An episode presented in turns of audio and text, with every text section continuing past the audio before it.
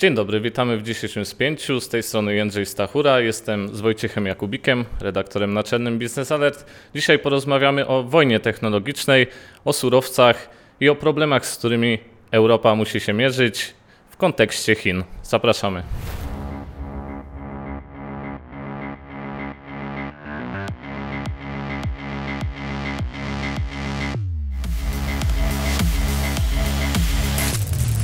Wojna technologiczna trwa, Jędrzej Stachura pisze o niej e, od dawna, natomiast w ostatnim czasie pojawiły się e, kolejne informacje o tym, jak e, Chiny i Zachód ścierają się w tej wojnie technologicznej o dostęp do technologii, do surowców, które są niezbędne, żeby te technologie powstały. To będzie temat naszej rozmowy, także w kontekście europejskim.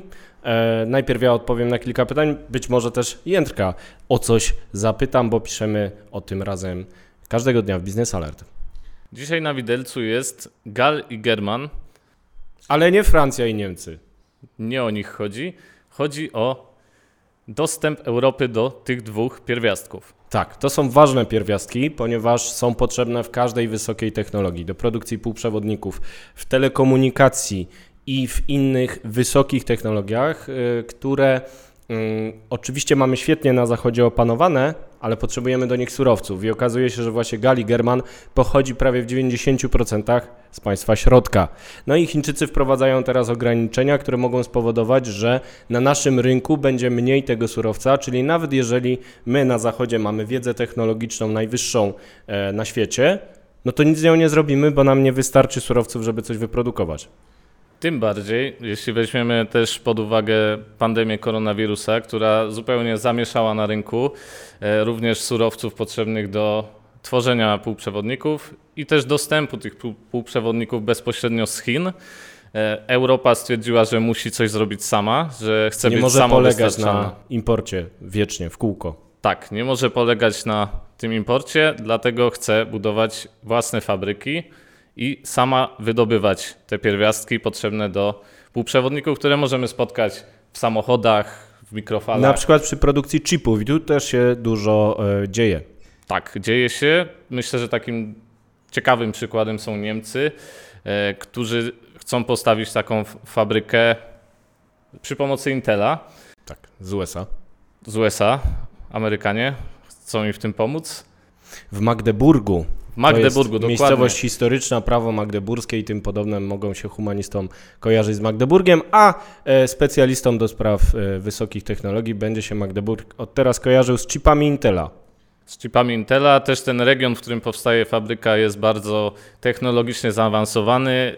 Niemcy podkreślają, że mają ludzi, którzy mogą się zajmować produkcją, wyspecjalizowanych, którzy od lat znają się na, na półprzewodnikach ale pojawiają się też problemy, jak na przykład wysokie zużycie energii elektrycznej, zużycie wody przy takich dużych zakładach. Tak, o tym z kolei też Aleksandra Fedorska dużo pisze, polecamy jej teksty Business Alert i Ole pozdrawiamy tutaj w tym e, miejscu, więc wyzwań jest e, dużo, jeśli chodzi o produkcję chipów. Co ciekawe, też odnoga tej fabryki ma być w Polsce, bo my mamy już składać te prawie przygotowane chipy na dalekim etapie zaawansowania, już mamy przygotowywać te układy do pracy. Zgadza się i tutaj też ja jakby mówię o problemach, ale gdzieś tam te problemy też o nich trzeba powiedzieć. No tak.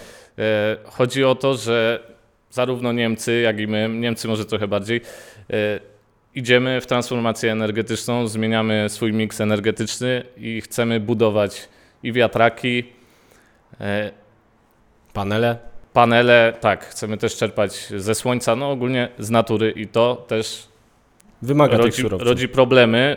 Szczególnie jesteśmy w takim położeniu geograficznym Niemcy, Polska blisko, e, jeśli spojrzymy sobie na mapę.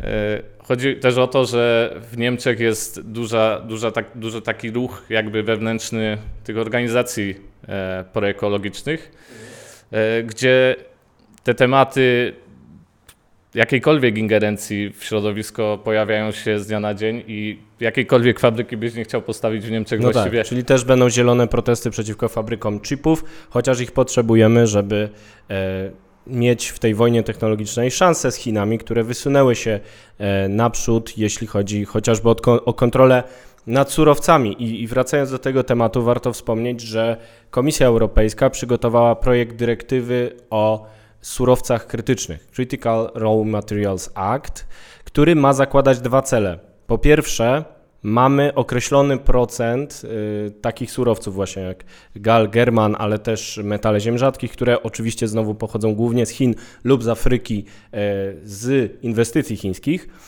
mamy pozyskiwać jakiś procent tych e, surowców krytycznych z własnych źródeł. I tu znowu się pojawi problem z ekologami, no bo na przykład KGHM, który może być źródłem różnych surowców, co ciekawe, na przykład złożą miedzi często kojarzy li, y, towarzyszy lit, który jest potrzebny w wysokich technologiach i tutaj moglibyśmy wydobywać, no ale ruchy ekologiczne będą się sprzeciwiać takiej ingerencji, no bo kopalnia brzydko wygląda, to jest wielka dziura w ziemi, no i odpady też mogą działać na środowisko, więc jesteśmy w pewnym klinczu, o którym mówisz.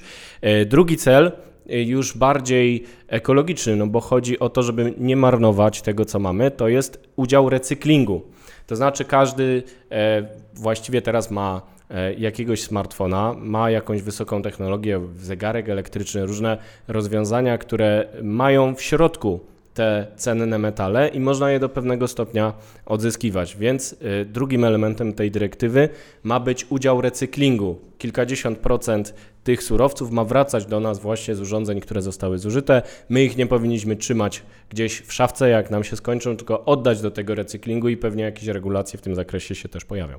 Tutaj też ważną kwestią jest y, optymalizacja produkcji, czy też wydobycia, tak jak y, spółki w tych czasach dążą do tego, aby no, każdy grosz się liczy. Wydobywać lepiej i wykorzystywać y, każdy efekt uboczny wydobycia, co widzimy też przy Odpad KGHM. staje się produktem wtedy. Tak, dokładnie, więc gdy KGHM wydobywa miedź, wyciąga rudę miedzi z ziemi, dzięki procesom, które stosuje w swoich, e, w swoich zakładach, może e, odzyskiwać część złota i innych, innych też surowców. Tak, nie każdy potrzebne. wie, że na przykład e, w KGHM-ie w Głogowie można sobie pooglądać sztabki złota, sztabki srebra, które normalnie powstawały z odpadów działalności wydobywczej, to znaczy te, to złoto i, i, i srebro, które są też, nawiasem mówiąc, potrzebne przy wysokich technologiach E, nie marnują się, tylko są wykorzystywane e, przez nasz KGHM e, ponownie.